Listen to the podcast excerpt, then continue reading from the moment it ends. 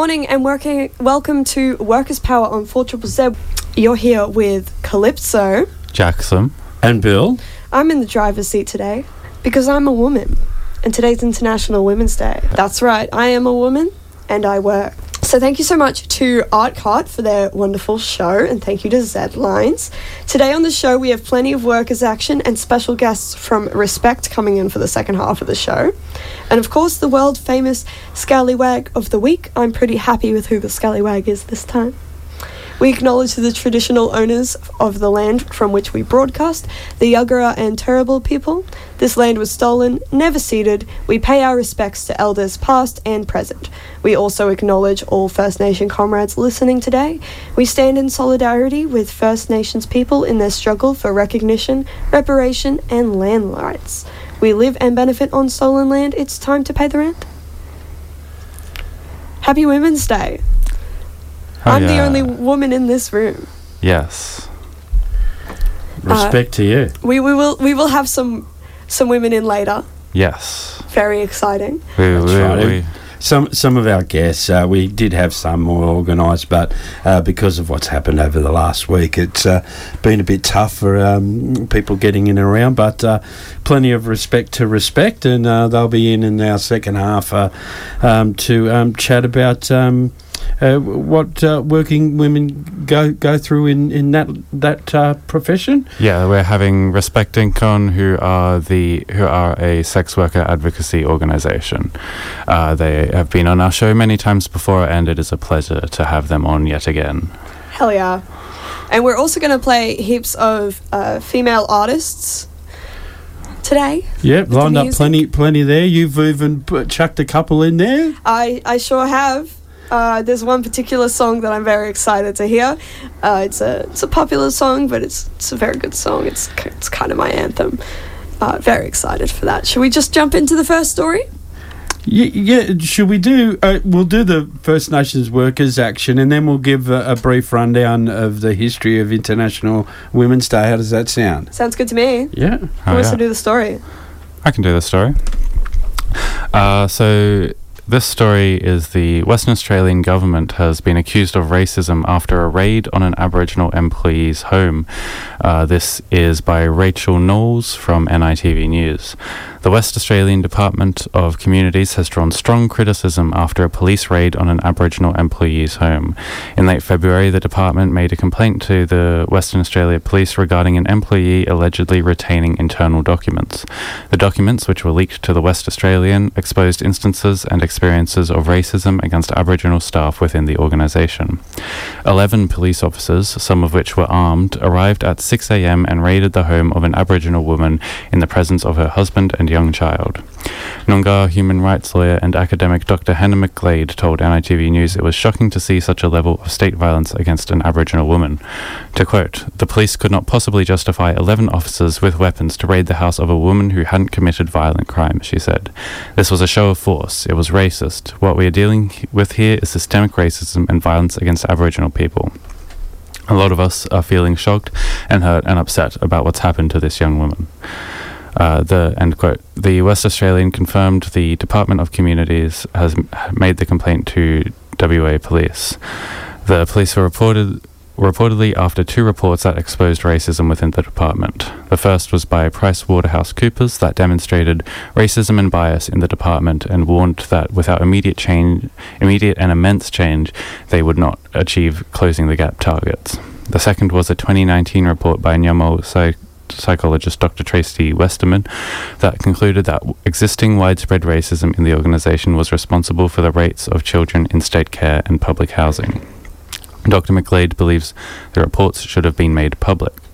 The government paid so much money for the PwC report, there was significant public expenditure on the report. It should have always been a public report, she said. The secretiveness around the reports don't reflect a transparent and open government. Dr. McLeod highlighted the hypocrisy of the Department of Communities and the WA Police Force performing such a heavy handed raid in the presence of a small child.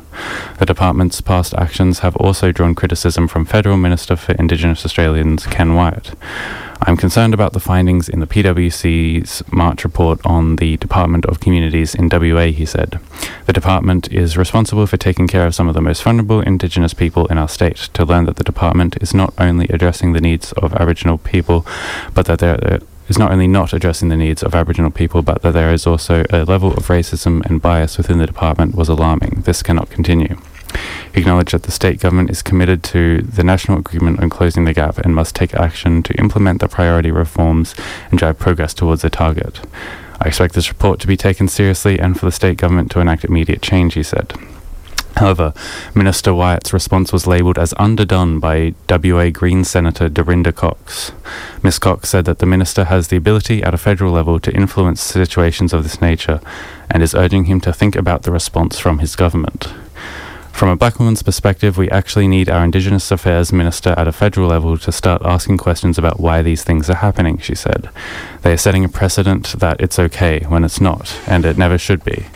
Having been a consultant for both Minister McGurk and the WA Police Force before her time in politics, Ms. Cox said she's aware of reports that were commissioned and never made public. I know that there are reports that I have written uh, that haven't seen the light of day because they don't agree with them. But as Aboriginal consultant, consultants, what we want to see is transparency and accountability, she said.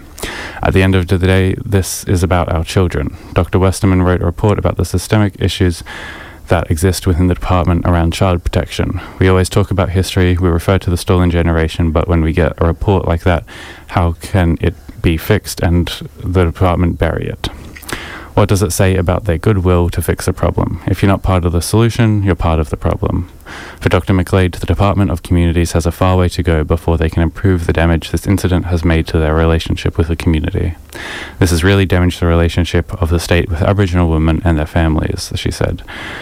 That she advised the department to work with the Noongar Family and Safety Family Safety and Wellbeing Council to address these issues and improve relationships. What, what a farce! Eleven cops with guns um, to to uh, you know To cover up uh, racism. It's a government cover up. yeah Yeah. This is what happens when you try to speak out and tell the truth. They try to silence you, just like they've tried to silence this woman.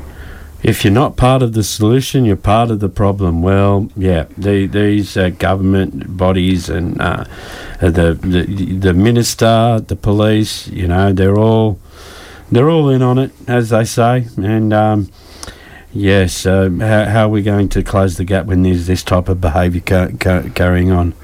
Uh, but also, in the same breath, let's commend the this ind- Indigenous woman for doing the right thing and whistleblowing the uh, the racism within the department and It was fighting against the cover up. Yeah, Uh, look, uh, 11 cops show up with guns to your house, anything could have happened. and there is a history of um, like arresting and raiding whistleblowers in this country. It's happened many times before, and I'm sure. Uh, they were they were aware of this when they made the choice to do that, and they still did it anyway. It's really cool. Yeah, they love know. to shoot the messenger, not the message in, in this country, you know, Mm. and, and go after the whistleblower a lot. Without uh, whistleblowers like this, this report would have never seen the light of day. Hmm. And there are other reports like this. Why would they bury it? Why would they commission a report and then hide it? What are they trying to hide? What are they afraid for us to find? Evidence of racism? Hmm. Yeah, because they they love commission creating commissions and inquiries and all that, but they don't actually want to listen to them. So and they only release the results if the results sound good. yeah, or if they can spin the results to sound good. It makes you wonder what other things are being hidden. Uh, what other evidence of systemic racism are being found in these reports? What other reports are being kept secret Hmm. when they should be public? Um, if, if it should be public knowledge, it should be public knowledge, and you should speak up. The and that's the people- right thing to do. We should always have complete transparency uh, with the people who rule us. I mean, there shouldn't be people who rule us, but if there's going to be, uh, it, it should be completely transparent. You know. And when we speak up, they will try to silence us. And that's what we've seen happen. But uh, well, you, you can't silence us. Yeah, people will always fight for justice. Yes, we sure will. And um, yeah, like you said, uh, um, it's it's good that um, we uh, acknowledge this uh, brave woman, uh, especially on international. Um, you know, we, we try to highlight them every day, every week, but um, especially on on this International Working Women's Day. Um, you know, good on the the, the, the brave individual for uh, trying to uh, get the truth out to the the, the public, the community. Mm. So that we can demand accountability ourselves. That's right. You know, truth through healing. Uh, you know, there's a lot of there's a lot in that phrase. You know, it's truth through oh healing, Healing through, through truth. truth. I've got it the wrong way around. I've got to get it the right way around, don't I? Mm. So yeah, the, the the healing through truth is uh, i- i- is a big thing, and uh, um, yeah, that's what we need more of, more truth. It's International Working Women's Day. And we're Sure going to talk about it. I'm Calypso. I'm a woman. And Um, I'm not a woman or a Um, man. Bill? And uh, just a quick note, I've been doing some um, um, uh, looking into. Uh, the, there's a paper I'm halfway through reading, and uh, it's uh, talking about how this is uh, for, for you and I, Jackson, and how we're we're not allies, we're accomplices. Oh yeah.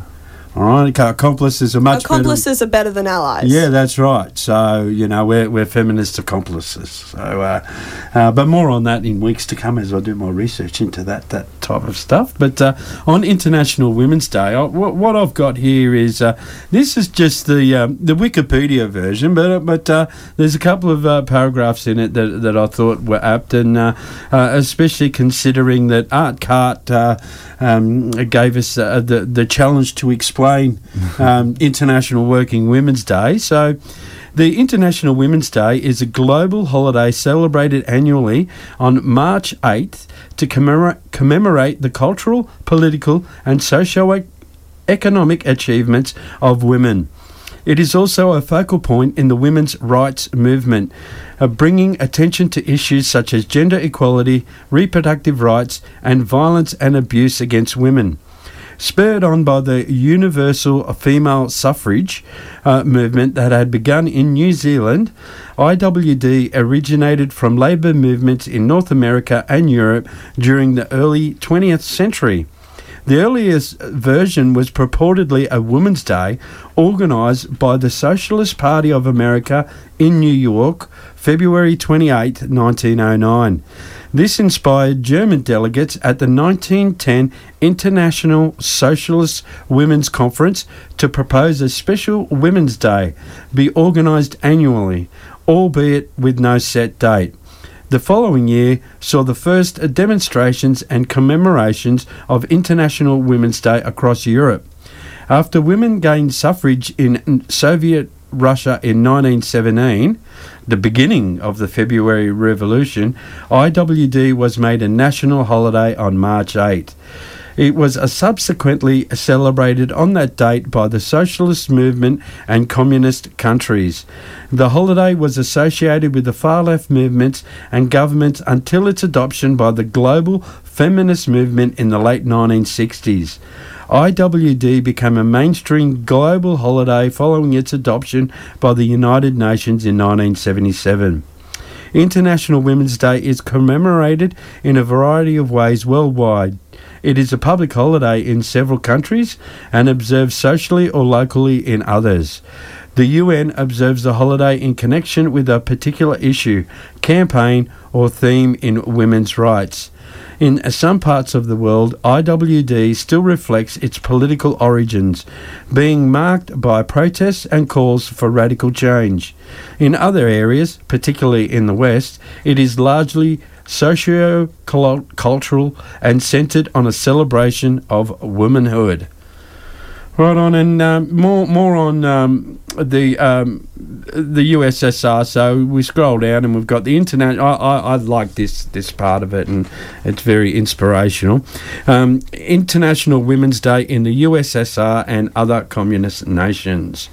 So this first paragraph is the main thing I wanted to to mention. In, on March eighth, nineteen seventeen, in Petrograd uh, women textile workers began a demonstration that invent- eventually engulfed the whole city, demanding bread and peace to an to an end to World War One to food sh- shortages and Tsarism. Tsarism. This marked the beginning of the February Revolution, which, alongside the October Revolution, made up the Second Russian Revolution. A revolutionary leader, Leon Trotsky, wrote, uh, the 8th of March was International Women's Day, and meetings and actions were foreseen. But we did not imagine that this Women's Day would inaugurate the revolution.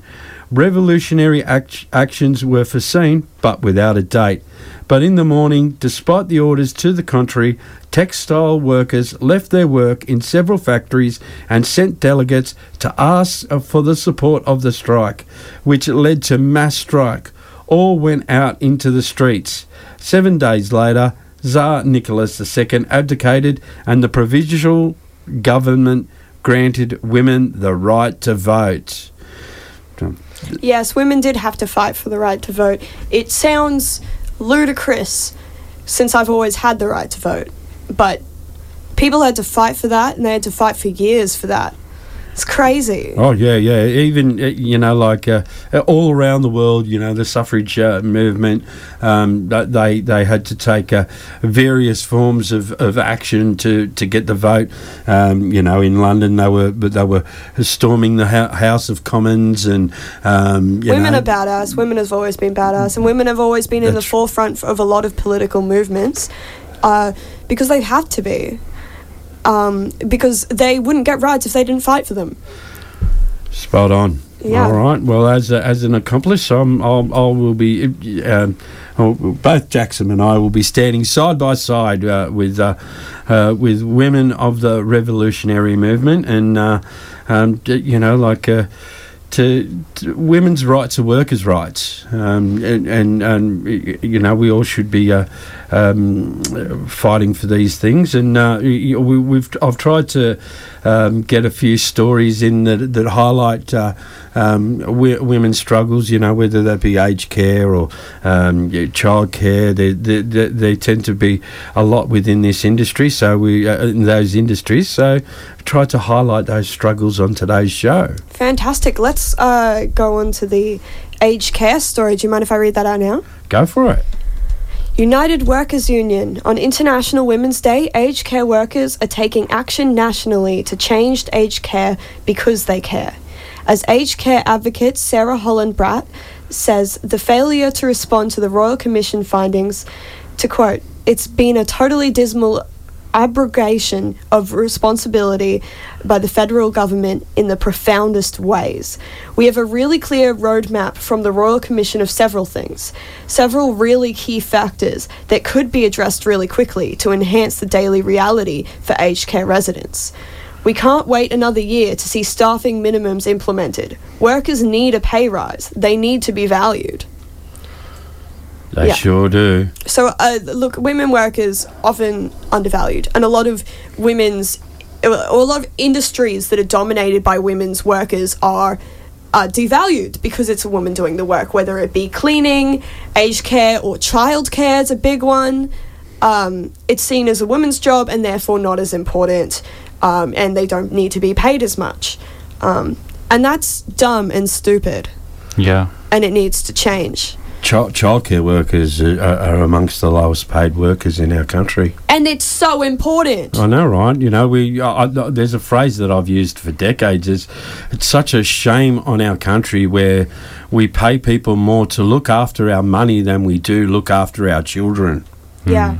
You know, it's like you know, someone you know, the a bank teller earns more than a, a childcare uh, educator. You know, it's it's not right. You know, it's not right. And uh, um, you know, using the example of uh, of childcare and what you were talking about earlier, generally it is women that are in that and uh, in in that within that industry because and that's you know, part of the you- reason you- why it's undervalued That's is because exactly it's right. mostly women. That's exactly right. Bosses cower when you tune in to Workers Power. Welcome back to Workers Power on 4 Triple Z. I'm Calypso. I'm Jackson. And I'm Bill. I'm a woman. And you know who else is a woman? The lead singer of Against Me, uh, Laura Jane Grace. Uh, so we just listened to Against Me White Crosses, and I wanted to talk a little bit about this one. Uh, Laura Jane Grace, the lead singer of Against Me, is a trans woman, and I think it's important on any kind of event that elevates women that we talk about trans women and how trans women are women, and how trans rights are women's rights. Um, and this song in particular is one of hers that I liked. In her autobiography, she kind of explained uh, at least the like the chorus of this song. So the lyrics, of those we just heard, um, talks about her driving back to her hometown and then wanting to smash some white crosses on the church lawn.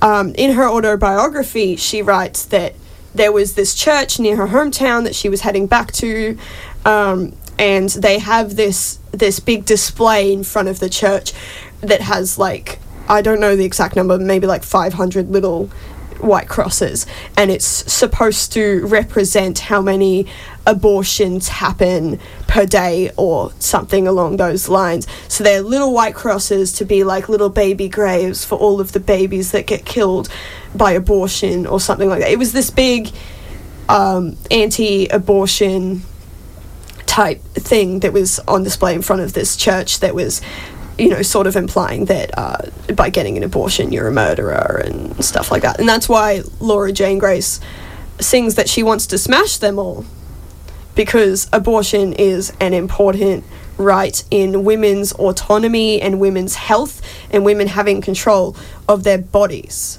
And laura jane grace is a trans woman and um, it does not have a uterus but uh, still shows this this women's solidarity with cis women in this song. Um, and I think it's important as cis women that we show solidarity back with trans women. Jackson, you had something cool to say.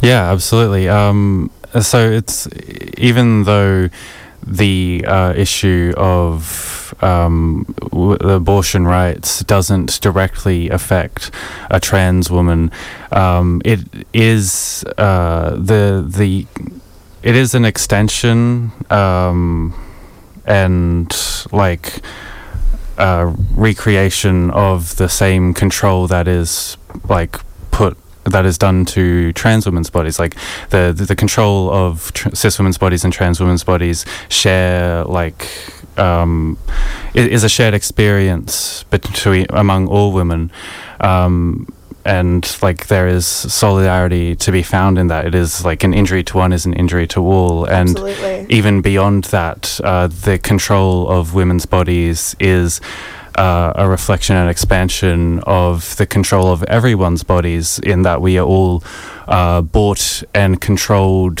uh, in the workplace. Yes. Um, and we uh, our, we don't we don't have control of our bodies in the workplace, uh, at least to a certain extent. Um, and so w- and we can all find solidarity there in that we all lose autonomy of ourselves 100%. um, and we can recognize that in the loss of control that women that women have over their own bodies. So they the patriarchy wants to control women and they want to control women's bodies. They want to control what women do with their bodies and they also want to control what women's bodies look like.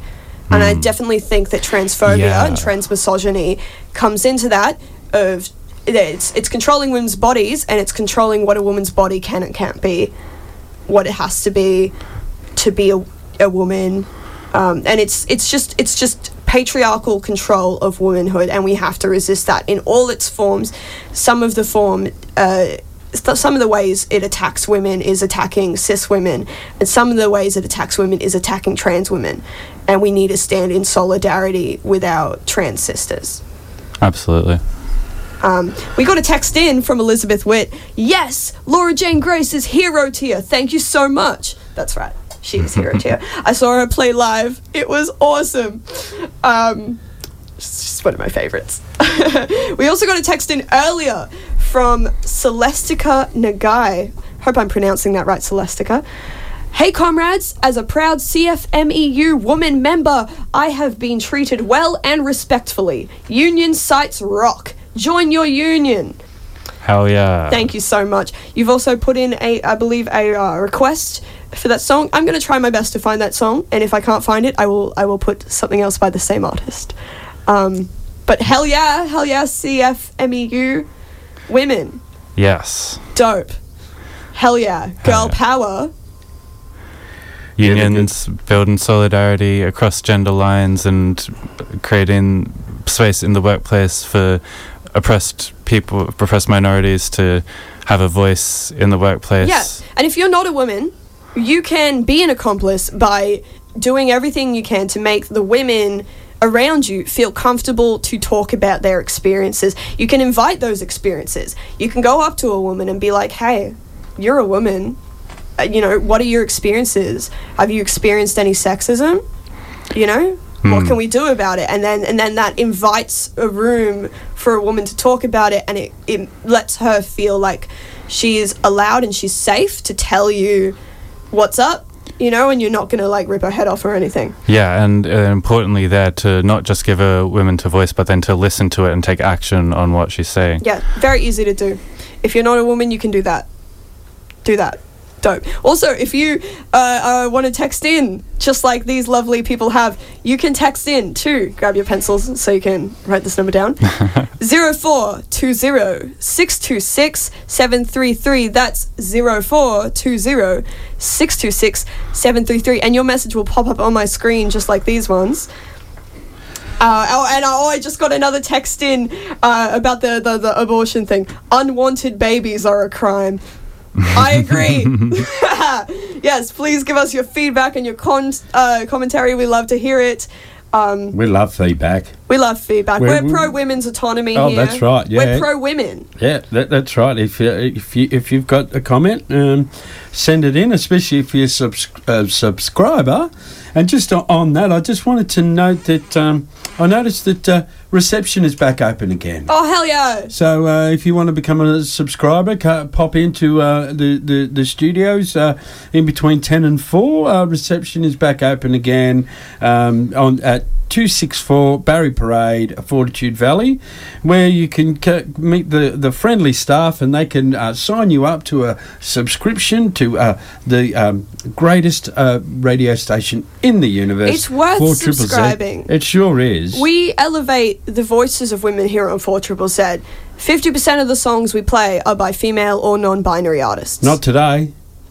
Oh, today we're playing. Hundred percent. Yeah, yeah. Hundred percent. Today I went. I went. To, you know, we got the music, and I. But I that's- knew you'd chuck But in that's a, a not couple. just a one day thing, though. Like every other day of the year, it's Oh, 50%. Fifty percent is the minimum. Yeah, we So- we work hard at, at that here. on- At, all all four triple Z um, shows work very very diligently to uh, amplify the voice of uh, women artists uh, um, from Meanjin and beyond. Yeah. Hell yeah.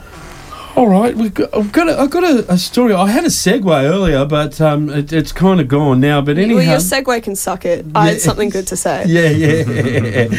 um, so I, I, I found this uh, note. It was from last Monday, but uh, I thought it quite apt for today's show. It was sent by um, Emeline Gaske, who is the Assistant National Secretary of the Australian Services Union, and they've sent this to Mr. Alan Joyce who is uh, um, a, a, you know a, a regular on our show uh, in the form of won the Scallywag of the Week award many times and could be in consideration again this week. So um, uniform requirements in Qu- at Qantas.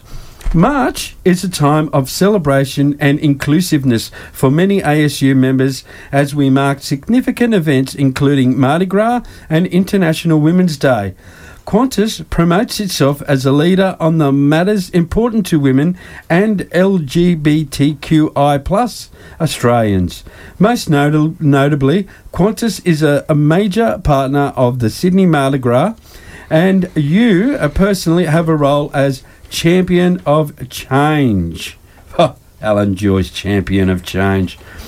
We think it's time the uniform requirements Qantas has of its employees reflect their commitments.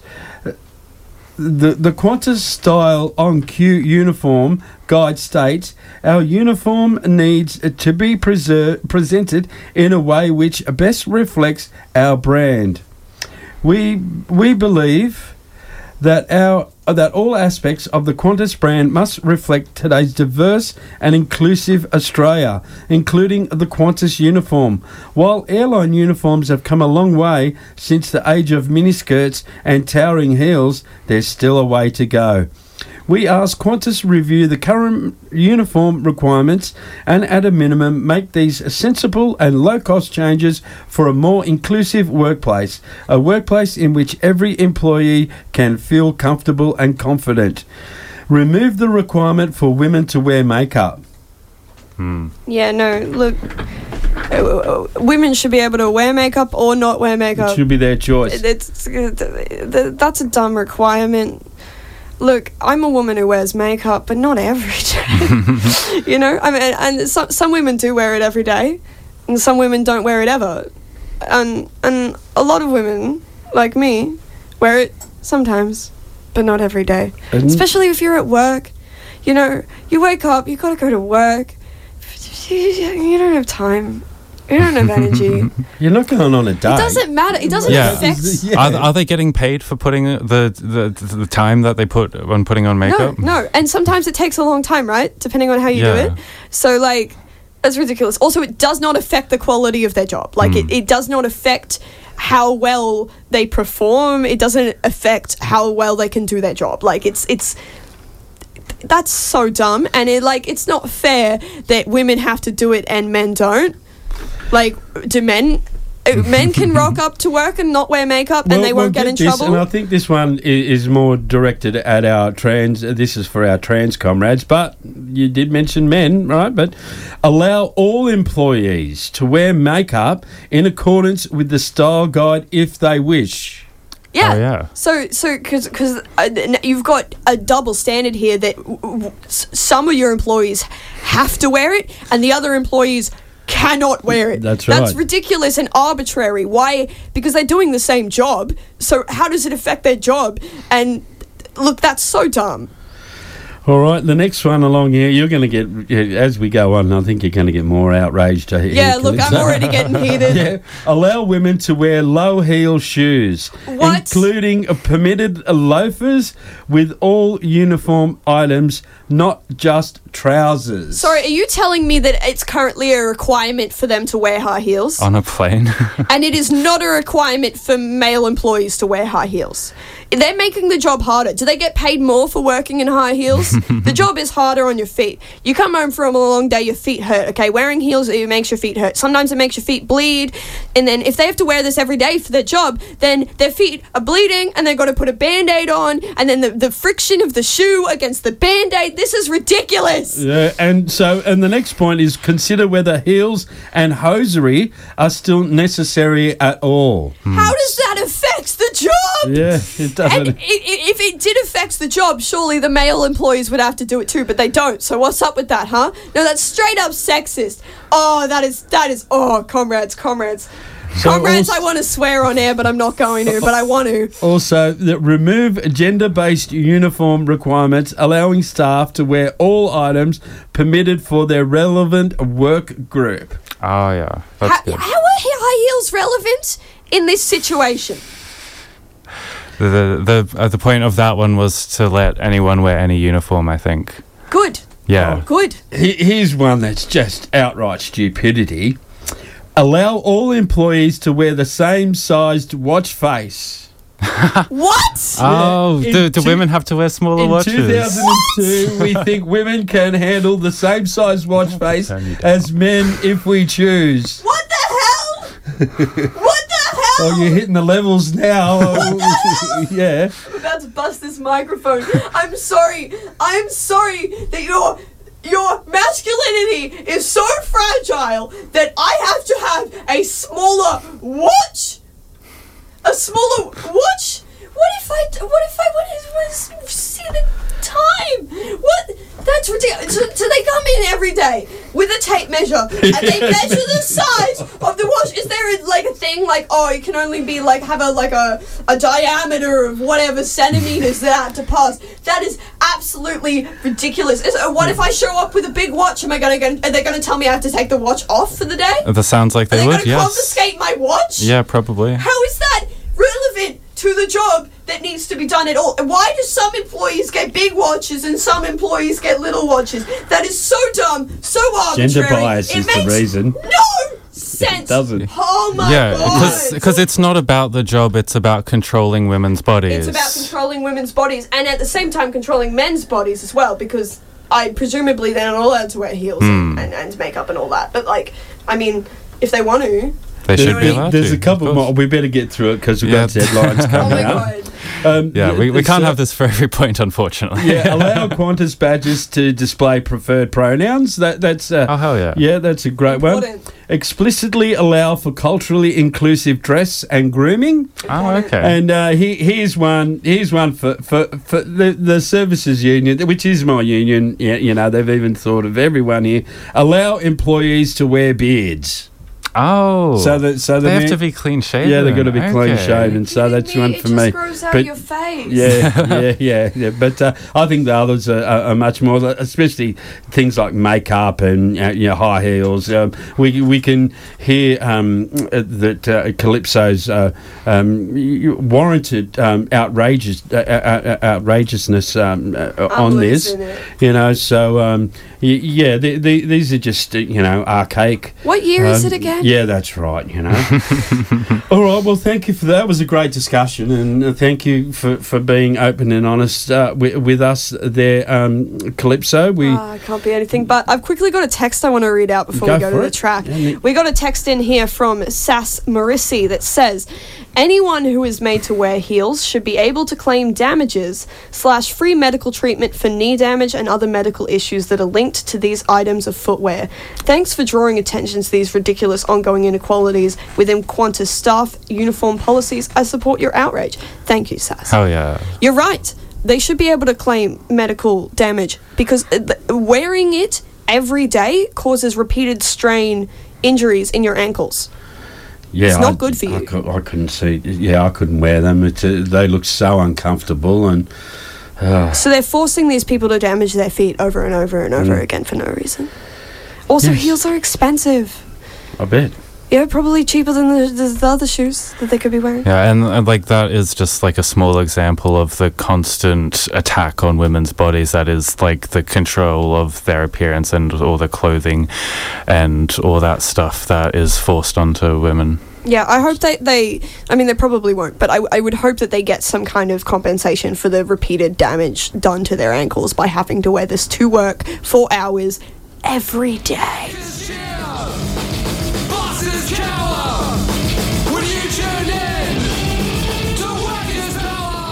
We're now moving on to uh, our interview with Decrim QLD. But before we do, I just want to quickly read out this message uh, that we got in from a subscriber, Celestica Nagai. Hey, me again. FYI, CFMEU is having an International Women's Day lunch.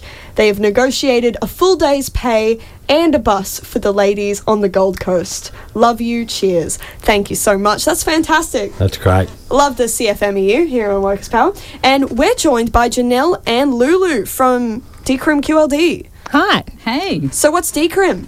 Decrim QLD is a large group of sex workers spread throughout Queensland that have joined with Respect Inc. Respect's the funded sex worker organisation. We've all joined with Respect in order to get the laws changed, the harmful laws, and uh, decriminalise sex work in Queensland. So what are some of these laws and how do they cause harm? So basically, all of our um, basic safety strategies that sex workers have been using for years are criminalised in Queensland. So that means that we can't work with another sex worker to share overheads or keep each other safe. We can't even text or call another sex worker to let them know where we are on a booking. Um, we can't share a driver, have a receptionist. Um, or even work in the same building as another sex worker, even if we might not know that that person is there. Or even the same hotel, right? It's Yeah. outrageous. How would Yeah. you know? no, There's You only won't. so many no way of hotels. knowing. Exactly. And particularly when, you know, sex workers have to go to um, hotels that are going to accept sex workers there, right? So, yeah, it's really limited and you often don't know there's another sex worker there. But lots of people are charged under that offence. Oh my god. So there's nothing that they could even really do to avoid that. No, no way of avoiding it. And yeah, if you get charged, both people get charged.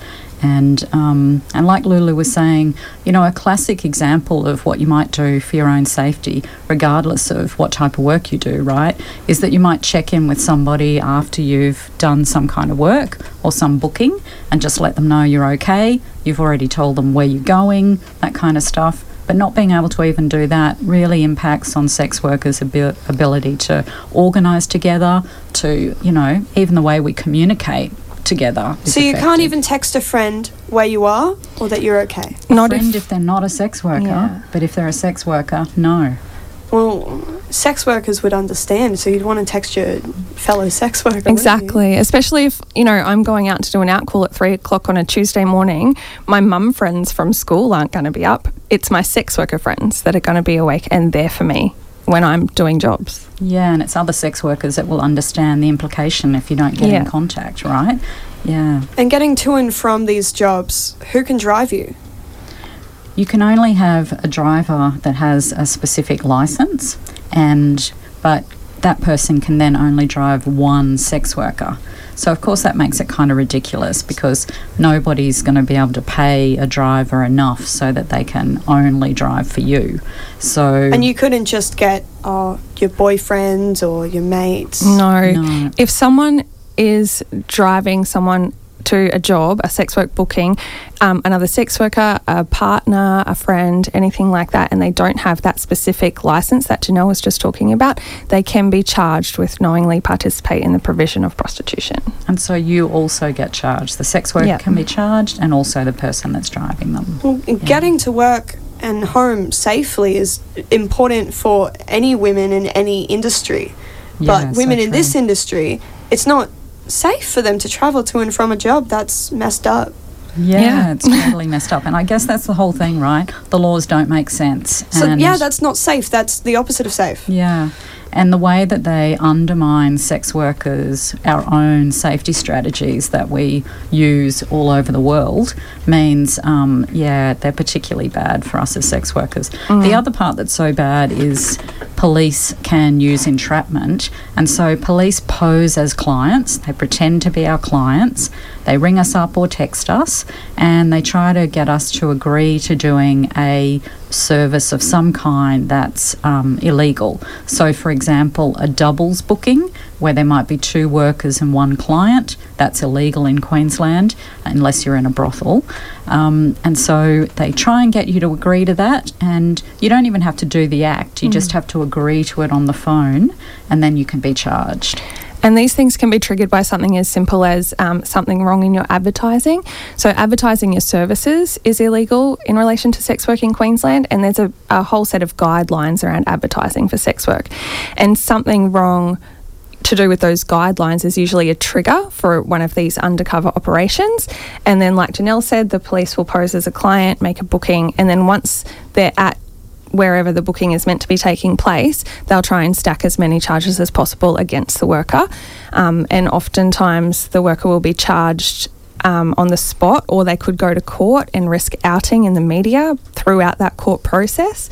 And sometimes their property and cash is taken as tainted goods, and it's usually not, you don't get it back. Oh my god. Outrageous, hey? so, I guess on International Working Women's Day, right? Um, you know, what other kind of workplace has um, police pretending to be the client or customer and, you know, To you know, try to get you. Yeah, trying to push you towards agreeing to doing something illegal.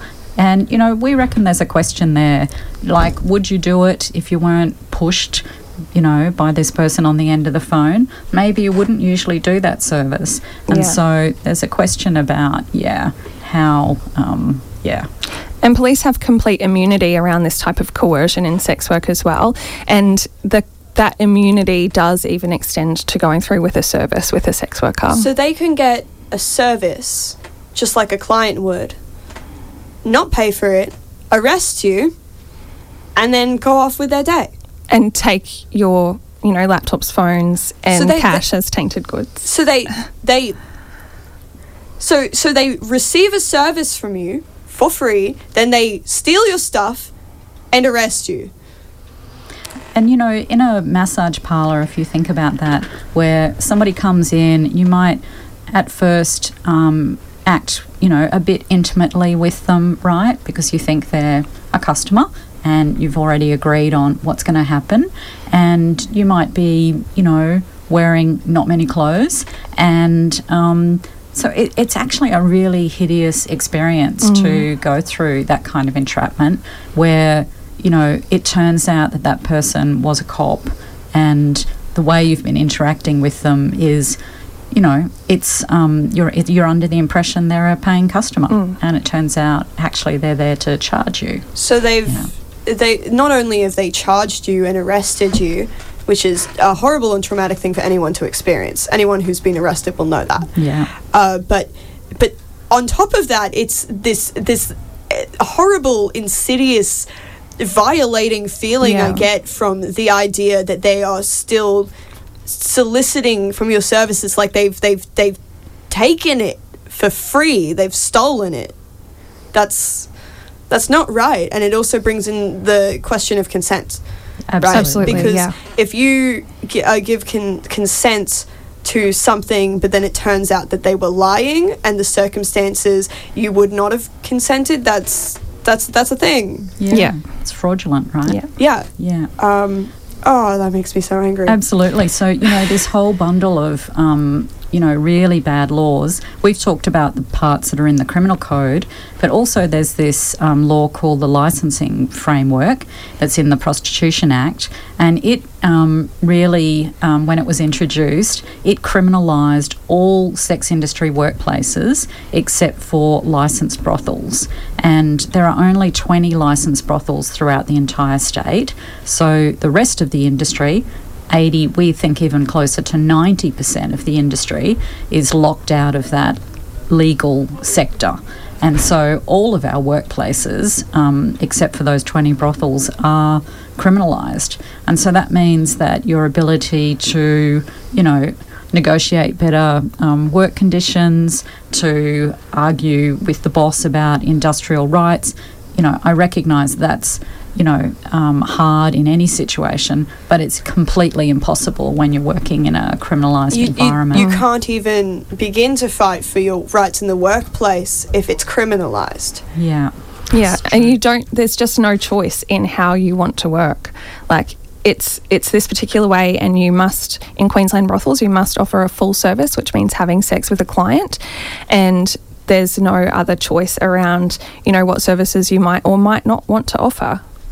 So, you couldn't just say, "Oh, this is what I do and this is what I don't do." Yeah, and so like in a massage parlour, lots of people choose to work in massage parlours because you might only offer hand relief or a blowjob or a sensual massage.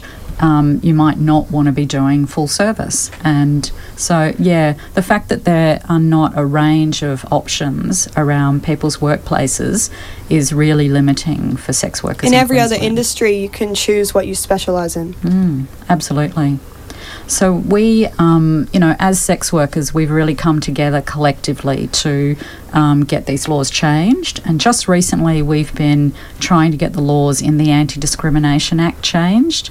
There's a review happening at the moment, and right now, sex work. Um, there's a part of the the attribute is who's covered under the Act, and it says lawful sexual activity, and that that means lawful sex work.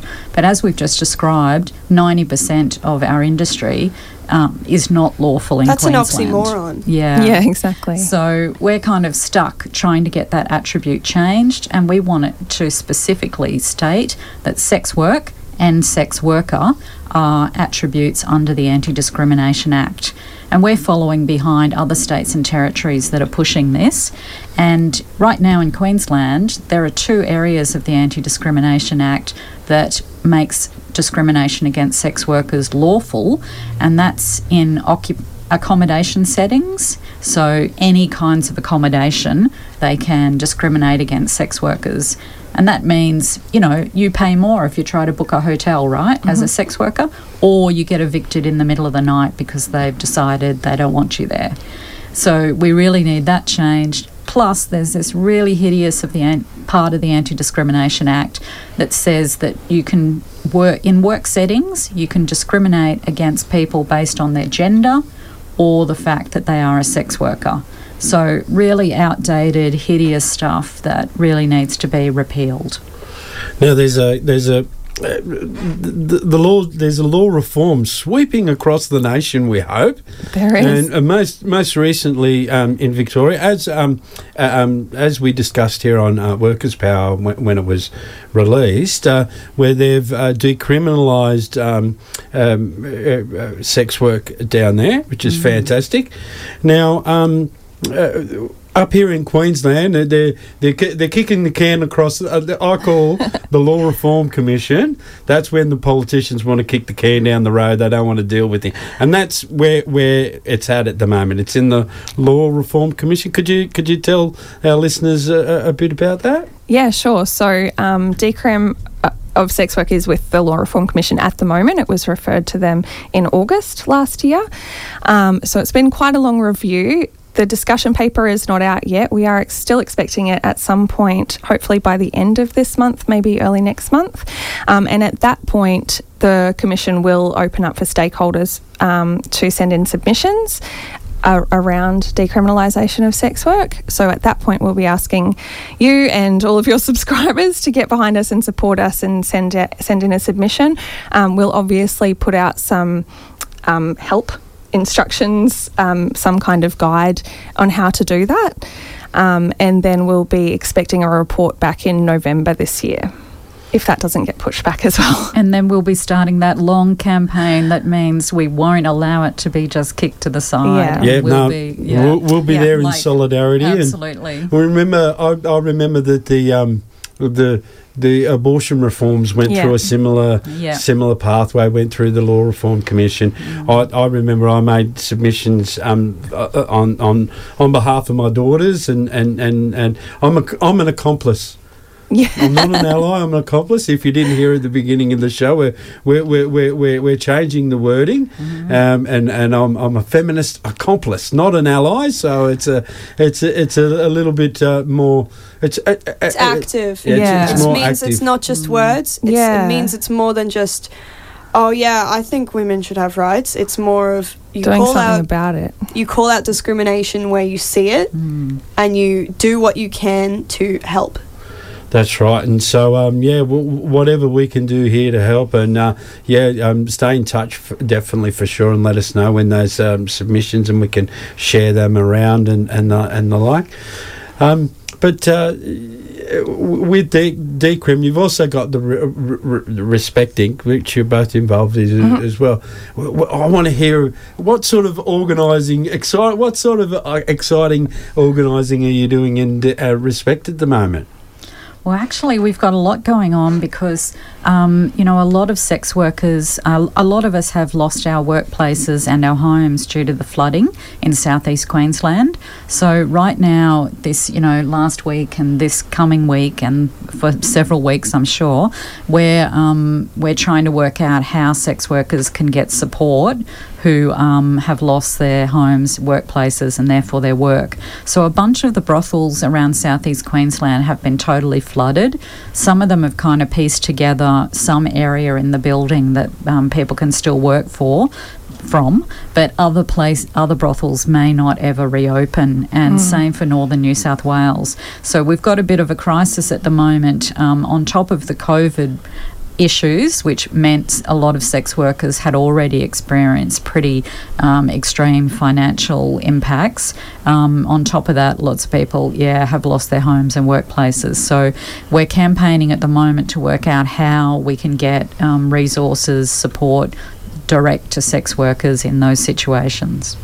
So there's already not many safe locations that sex workers can do their job, and now the ones that did exist are flooded. Yeah, absolutely. Yeah. And people are feeling it really hard. And I guess you'll know that um, the same for COVID, when the government announces kind of support packages, they often uh, rely on you having a lot of paperwork to prove um, your income and prove your work And your citizenship. yeah, Yes. exactly. And so for lots of people, you're just not covered. And yeah, absolutely, that's the case for lots of sex workers. And like you say, lots of sex workers, migrant sex workers as well.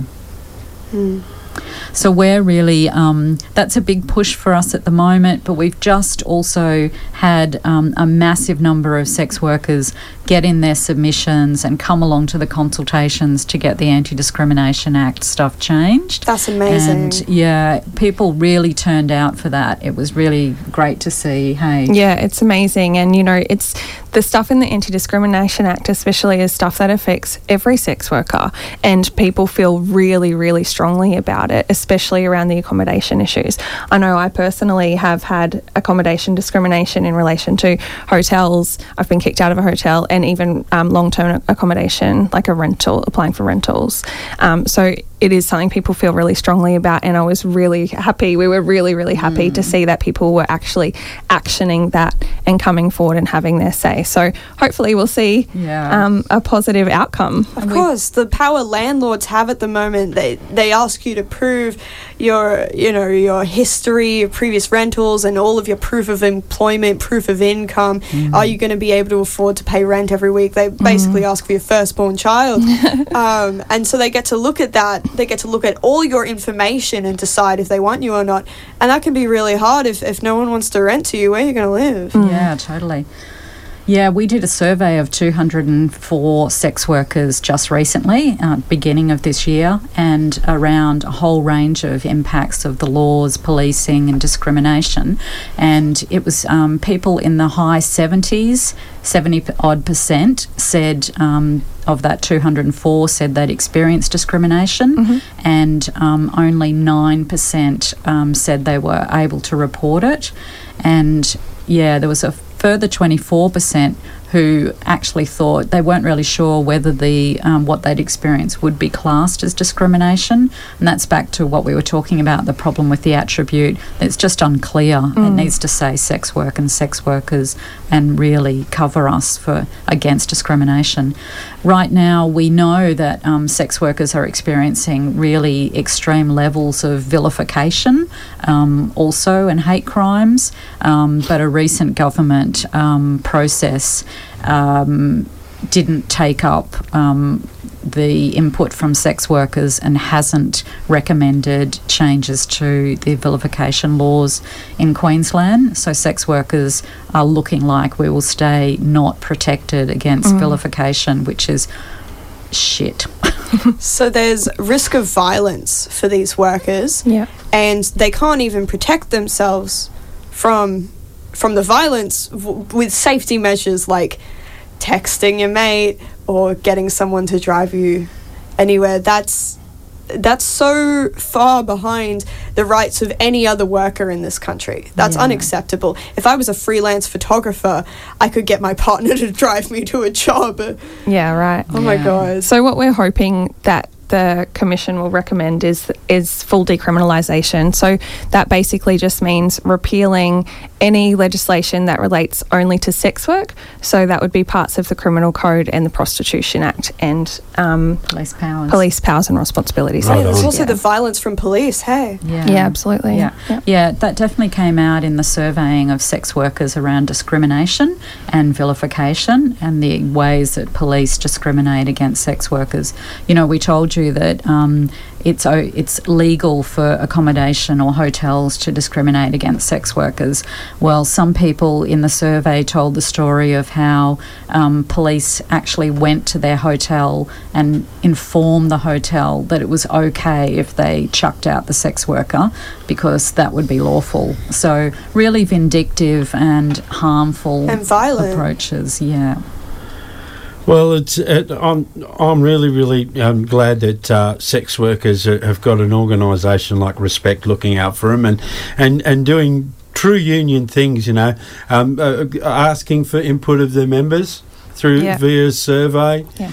Um, getting getting members involved by, by you know making it easy to do the submissions and, and things like that, and and and having that collective approach. And um, you're doing some fantastic work there. So all, all under the guise of uh, you, you may not even know it, but it's all under the guise of agitate, educate, organise, and that's that's what we do here on Workers Power. That's that's what every union should be doing. So hats off to, uh, off to, to you and the, the crew from Respect and Decrim, and keep up the fantastic work. Um, we'd uh, we you, you- we'd nearly call you regulars on here. I, I know COVID kind of Yeah. ruined that a bit bit for us, but uh, um, we definitely um, w- would like to um, be keep our listeners informed uh, of um, the the struggle and how they can get involved because the time for the community to, to act is coming very very soon. is. Yeah, Yeah. it is. Yeah, and sex work is work.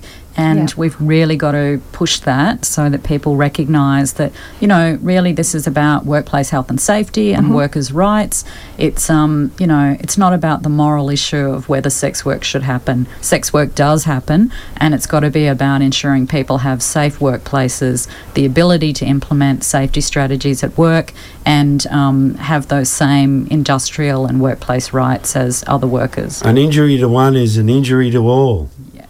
And this is the same same thing here, you know. If a Yeah. if a sex worker is harmed, well, that's harming all workers. So, um, thank you so much for coming on. You're, ve- you're very brave women, and uh, on your day of uh, International Working Women's Day, um, is there anything that we haven't discussed that uh, you, you'd, you'd like to chuck in? That Only just to say, we really value the support of Workers' Yeah. Power. It's been really good um, to create this relationship with you all and partnership in a way. And, um, you know, we really have to push um, people to understand and recognise sex workers' work. And so it's really important for us to be included in these spaces. So on International Working Women's Day, when it's so much about putting the um, you know showcasing the work that women are doing and how that can be improved how accomplices can get behind us um, i guess we'd just ask everybody out there to get your pens and typing fingers ready for the submission process and be ready to listen to sex workers and hear what we have to say about the problems in our work and our workplaces and how um, how we can change that yeah thanks again Thank you so much for having us again. Is there a website or Facebook There page we is. could plug real quick? Absolutely. Yeah, there is. Instagram, Twitter, Facebook. It's all at DecrimQLD and at RespectQLD. And our website is respectqld.org.au. And there's a decriminalisation information tab on the website. So if you want to prepare early to get your Yep. submission ready, you can do a little bit of research on the website. Fantastic. That's awesome. well, thank you so much for coming on, and uh, we, we we look forward to the next time that you're on the show. Thank you. Thanks. Workers cheer, bosses cower. When you tune in to Workers Power. Yes, so uh, we- we're nearing the end of the show, so uh, all we've got left is our world famous scallywag of the week. Now, um, we've drawn this from one of our stories of uh, um, uh, international um, workers' action, and um, we got we got some genuine scallywags here. We got.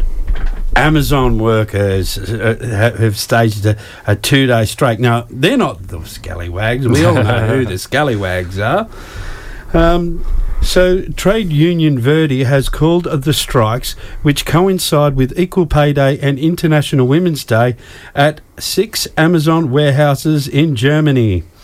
One of Germany's largest trade unions called on employees at six Amazon warehouses in the country to strike on Monday and Tuesday for better working conditions. The strikes coincide with Equal Pay Day and International Women's Day, respectively. The Verdi uh, trade union said the timing of the industrial action highlights the gulf between the public image and reality at Amazon. Verdi's call for strikes at two warehouses in Bad Hersfeld, as well as Rheinberg, Werne, Koblenz, and Leipzig, follows uh, several uh, similar strikes over wages in recent years. Why are Amazon workers going on strike? The union's main demand is for Amazon to formally recognise collective labour agreements in the retail and mail order sector, a request Verdi has made multiple times over the past couple of years. Verdi said Amazon presented itself as an organisation in which diversity and equality are highly regarded. However, Verdi said the reality is that a computer algorithm determines the expectations demanded of an employee. The, the, individual, their performance, and personal cir- circumstances of employees are ignored, said Mechthild Middeke, a strike leader for Verdi in Bad Herds, Herdsfield. The consequences are work stress and pressure to perform, Middeke added. She said that this especially impacts those with additional burdens outside of work. Those employees are often women, for example, single mothers. How did Amazon react? The US online retailer stressed on Monday, however, that opportunities for professional development at Amazon are plenty, irrespective of employees' gender. In response to Verdi's demands, the global tech giant insisted that even without a fixed wage agreement, it was still a good employer. Amazon already offers excellent wages, excellent additional allowance, and excellent career opportunities in a safe and modern work environment, an Amazon spokesman said on Monday. The wages for logistics employees had already been raised last summer, the spokesperson added. As a result, annually everyone at A- Amazon earns at least 12 pound gross per hour plus So extras. That, that's uh, that's thirteen US dollars an hour. I think it says there. Yeah, 12.98. Yeah, the equivalent of like thirteen US dollars. That is nothing. That's it's pitiful. Um, so Germany is Amazon's second biggest market after the, the United States. The online retailer said the planned strikes will not impact deliveries of goods to its customers. Oh my god. So, with all that said, our scallywag of the week and um, previous winner, of and I'm sure future winner, Jeff Bezos. Yes. Hey Jeffrey, you can suck my dick. Yes. Um, so uh, Jeff is a right scallywag and a deserved winner uh, for this week. So. Yes, yeah, they're terrible employers. It's, you know, it, it it highlighted it there, um, um, that you know, especially women, single single mums. Uh, um, you know, they, they've already got a huge burden uh, in their life, and, and, and they've got uh, a, a, a, a boss who wants to um, basically own them as slaves, don't you know? Mm. And Jeffrey, come meet me at the Marcus parking lot. I just want to talk. I just want to talk, Jeff. Yeah, look, yeah, yeah. The old saying, "Me, me, and Jeff alone in a room for five minutes should sort things out." Ah, yes, what a scallywag. Well, what a great show. Th- thank you uh, both for contributing, especially you, Calypso. It's uh, I am a woman. yeah, and uh, it's great to hear you roar, and uh, um, especially your outrage at, at, at Qantas, and and how, you know we've come so far, but we've got so much further to The go. watch, the watch size. Are you kidding me?